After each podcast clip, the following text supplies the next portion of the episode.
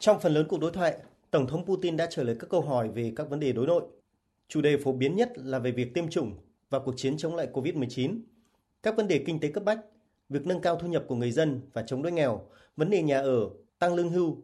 Người dân cũng phàn nàn về việc chậm lương, các vấn đề về cơ sở hạ tầng, đường xá, vấn đề cung cấp nước sạch, khí đốt đến các khu dân cư, việc tăng giá các mặt hàng thiết yếu, vấn đề về giảm tỷ lệ thất nghiệp. Một trong những câu hỏi được người dân gửi đến ông Putin liên quan đến người kế nhiệm tổng thống. Về vấn đề này, ông Putin nhấn mạnh, quyết định lựa chọn nguyên thủ quốc gia là thuộc về người dân Nga. Và về phần mình, ông Putin nói rằng ông có trách nhiệm đưa ra các khuyến nghị cho các ứng cử viên tổng thống. Đến thời điểm đó, sẽ có thể nói ai là người xứng đáng.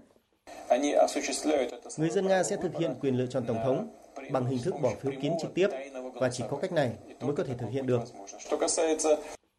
Xen lên các câu hỏi về đối nội, Tổng thống Putin đã trả lời một số câu hỏi về vấn đề chính sách đối ngoại của Liên bang Nga. Theo đó, về quan hệ với Mỹ, theo ông Putin, Mỹ hiểu rằng thế giới đang thay đổi, nhưng Mỹ đang cố gắng duy trì sự độc quyền của mình. Vì lẽ đó, sẽ nảy sinh những mối đe dọa và hành vi phá hoại hơn đối với Nga, bao gồm các cuộc tập trận, khiêu khích và các lệnh trừng phạt. Mặc dù vậy, Tổng thống Nga hy vọng rằng quan hệ giữa Nga và Mỹ sẽ trở lại bình thường. Tôi hy vọng Mỹ hiểu rằng thế giới đang thay đổi.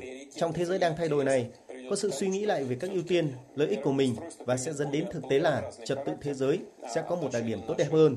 Các mối quan hệ của chúng ta, bao gồm với Mỹ, sẽ trở lại bình thường.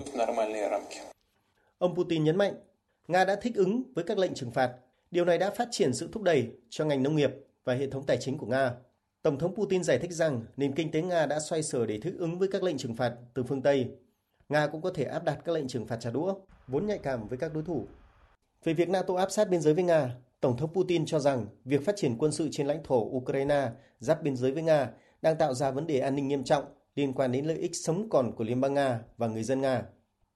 Về sự cố tàu khu trục Defender ở Biển Đen, Tổng thống Putin gọi vụ việc là hành động khiêu khích với sự tham gia của cả Anh và Mỹ, cho rằng hành động của phương Tây thể hiện sự không tôn trọng ý kiến của người dân Crimea khi lựa chọn sát nhập vào với Nga, đồng thời cho rằng phương Tây không thể chiến thắng trong tình huống này.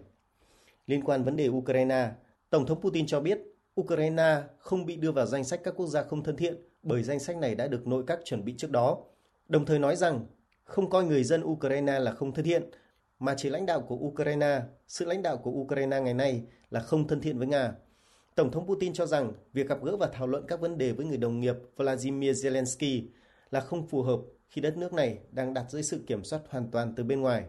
Ông Putin cũng bày tỏ sự phản đối với dự thảo luật không coi người Nga là người bản địa tại Ukraine, cho rằng chính sách này sẽ dẫn đến việc nhiều người quyết định rời khỏi nước này vì sự đối xử không công bằng.